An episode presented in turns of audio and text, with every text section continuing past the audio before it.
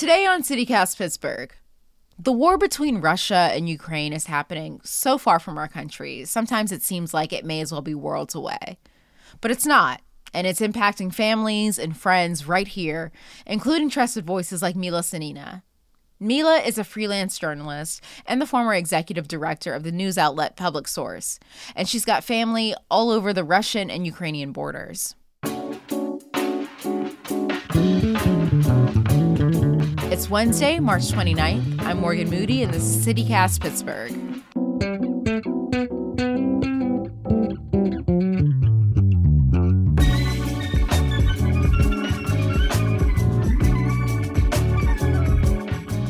So, Mila, you're originally from Kazakhstan. What brought you to Pittsburgh? I came here in, initially as a graduate student to study at the University of Pittsburgh. Uh, and you've got family in Russia and Ukraine too. Where where are they in um, both of those countries? So my I have um, an aunt who lives in Donetsk, which is the Donbas region, uh, which has been at war for now eight years. Um, I also have a family all across um, Russia. Some of them are in Moscow. Um, some of them are in uh, in the Bashkiria region. Um, uh, that's that's where they are. And are any of them involved in the conflict at all? No, I mean, I think that they are just mainly witnesses. Physically, my aunt is used to living in uh, in the times of war because you know she always talks about how her couch shakes and how she's used to sirens and how um, it, you know they have they have had regions of the cities uh, that have been destroyed completely. Yeah things that that's really no one should ha- ever have to get used to. Um, you wrote a piece for The Independent when Russia invaded Ukraine, and you talked about how behind the real life war, there's like an information war going on as well. So it's Putin's propaganda, and how you're afraid of losing your family to that. And I, I think that's something that a lot of Americans can understand. What types of things are they reading and seeing in the news? My family, both in Russia, in Ukraine, and in Kazakhstan, mainly consumes uh, Russian uh, news on television.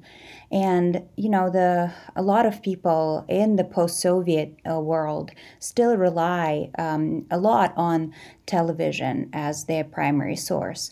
So, because of the law that has been instituted recently in Russia the words such as the war and aggression are prohibited. They are not, uh, journalists there are not allowed to use words such as war. They talk about um, the war as the special special military operation. They can't call it uh, the war of aggression and invasion are the words that also are uh, is the word that also is prohibited. Um, it's also not allowed to be talking about to question the motive about uh, of the war so, you know, for my aunt in Donetsk, it's the war of liberation. Putin is the man of peace um, and is somebody who's going to end the war that has been going on in that region for eight years now. The Russian uh, TV news don't talk about the humanitarian crisis. I mean, only recently I talked to my niece and she was asking, uh, you know, Mila, can you tell me about what you're reading about the refugees? Where's your niece at? My my niece is is in Kazakhstan, uh, so she she was saying that you know we don't see we don't see that on our on our news, and social networks are also limited. I mean, in that part of the world, the legacy of, free journalism, independent journalism, is uh, is very very fragile. I think we have just seen yesterday Novaya Gazeta that has been a voice of um, independent journalism in Russia has uh, decided to cease publication for now. Dmitry Muratov, who just uh, recently won the Nobel uh, Prize, uh, shared it with Maria Ressa of the Philippines. I mean, he, his newspaper has been has lost, I think, six journalists since uh, 2000. All of them have been killed under very questionable circumstances. Wow. They have covered different wars of aggression um, in Russia. So you know, it's it's not a friendly space for journalists, for free reporting, for independent verification of facts because that's one of the tools you know propaganda is one of the tools to make sure that totalitarian regime survives and that's unfortunately the reality in russia. How does the media landscape there compare to what we have here in the US because you know we have very we have news from both ends of the spectrum. We have very liberal news, we have very conservative news, and you know, there's some reporting that you can find in between there that's not biased is Russian media like varied at all like that? Like, is there a, a channel? Is there an outlet? I mean, we just talked about the paper that closed, but are there other outlets that people can get unbiased news from? My actually, my journalism career started in Central Asia, and I myself have been um, uh, my my family and I have been under threat because of the things I, I used to report on. It's life threatening to do journalism, to do good journalism in that space. Um, so I would say that still people have been um, mustering courage and realizing the mission and importance of truth.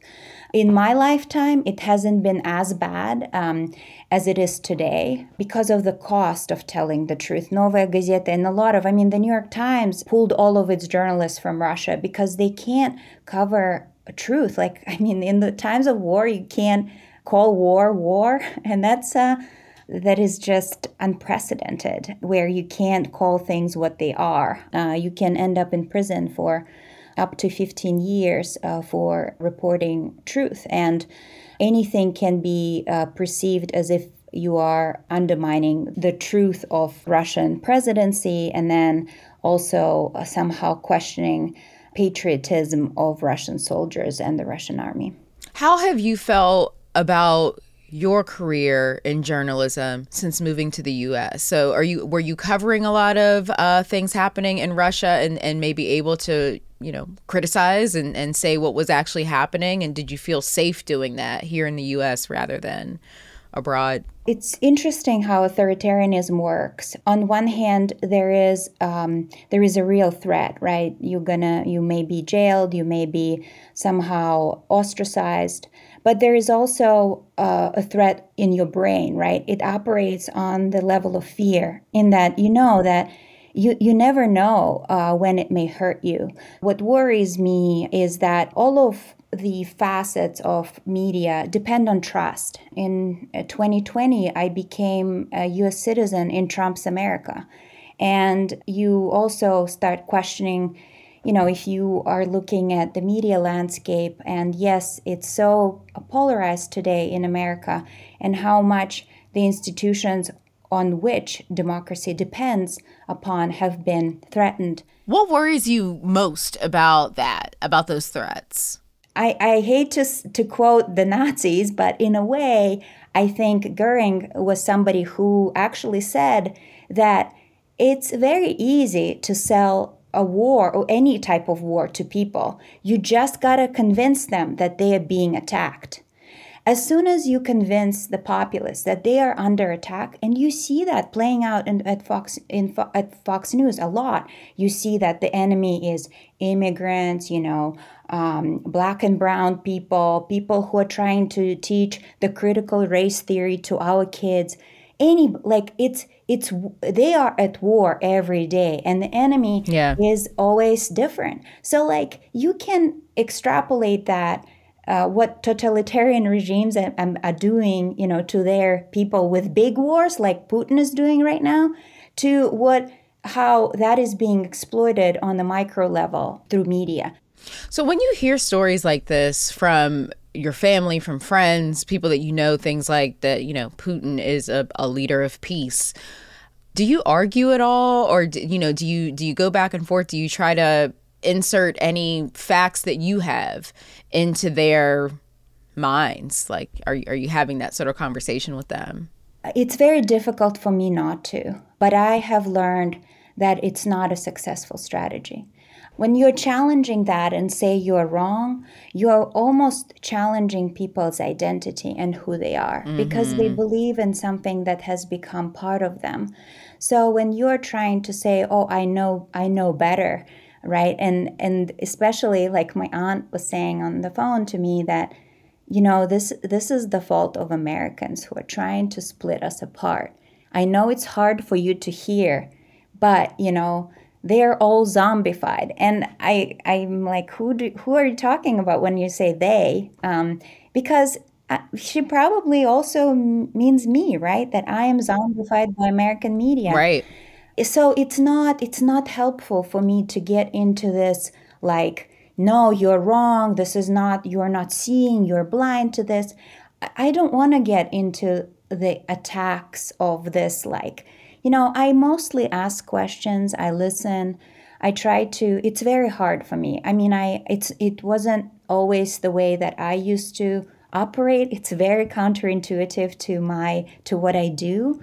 But at the same time, I don't, you know, I have made peace with myself that I don't want to lose the people I love over something that we can't have control over. If I win my my on over saying that yes, Putin is an aggressor and look, there are two brotherly nations that are connected by history. And now there are going to be generations of human tragedy, of kids, you know, not knowing what, what life is like in times of peace, like uh, people completely homeless, families separated. It's tragedy. It's such a deep human tragedy.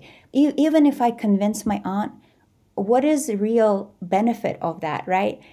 And and since that's unlikely, my only uh, real responsibility is to make sure that I stay connected to them. Yes, I ask questions. Maybe I inject some very non threatening, you know, what I'm hearing just as an observation, but I would not try to convince them because the realities we live in are so different that where do you start, right? Where do you start yeah. explaining that there are standards of American journalism, that Associated Press journalists are not propaganda of US government? Where do you start that conversation? It takes years and years.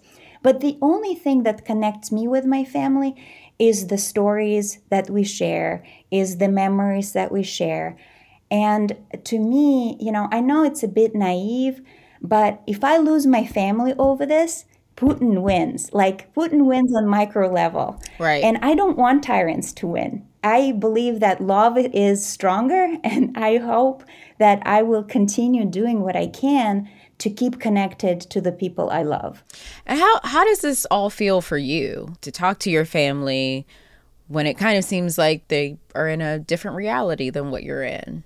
it's emotionally draining. I think you know the the with the piece that we started with, the Independent. I used the technique of talking about the recipe of borscht because borscht is a dish. It's a beet soup that is both shared by the Ukrainians and the Russians. And although you know my family has you know our home is Kazakhstan, we still we still cook cook borscht and we make it and it's a it's it's the it's the symbol um, of something that brings us together. These are the recipes that we share, and it's a connective tissue. Yeah, yeah, I really like that. I really like the way you wrote that. So, if you zoom out, how do you think about the conflict? Like, how do you take these conversations, and how does it shape your view of the world? I think democracy is fragile. We're seeing right now how hard the Ukrainians are fighting for it. I'm horrified of the prospect of what totalitarianism would look like if it were to come to America because it happens piece by piece and then all of a sudden. I just hope that Americans reflect on what it means to protect democracy and to reinstate it. Uh, you know, democracy is not a destination, it's practice. So you really need to work at it and make sure that you defend it. Mila, thank you so much. Thank you for all the work that you're doing and certainly wishing the best of luck to your family and friends that are over in Russia and Ukraine. Thank you, Morgan. Thank you for all the questions and for having me on.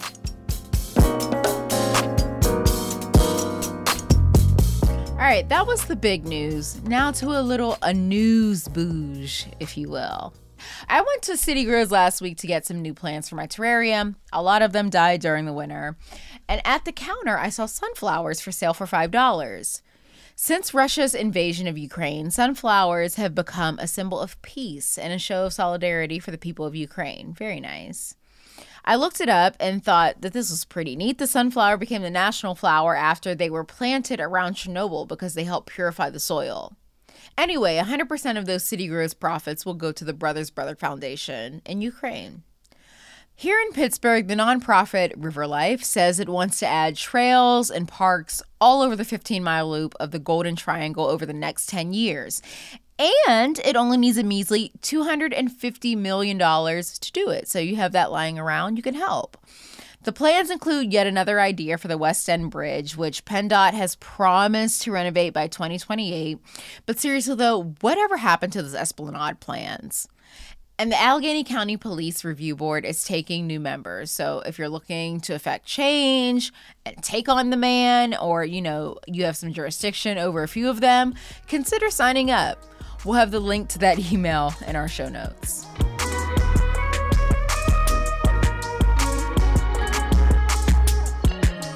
That's it.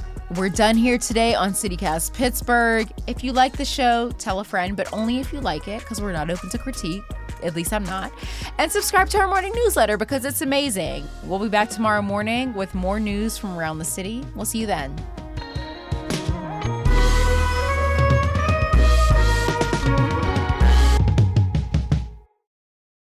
I do too. You know what? You know what happened? You want to hear my bang story?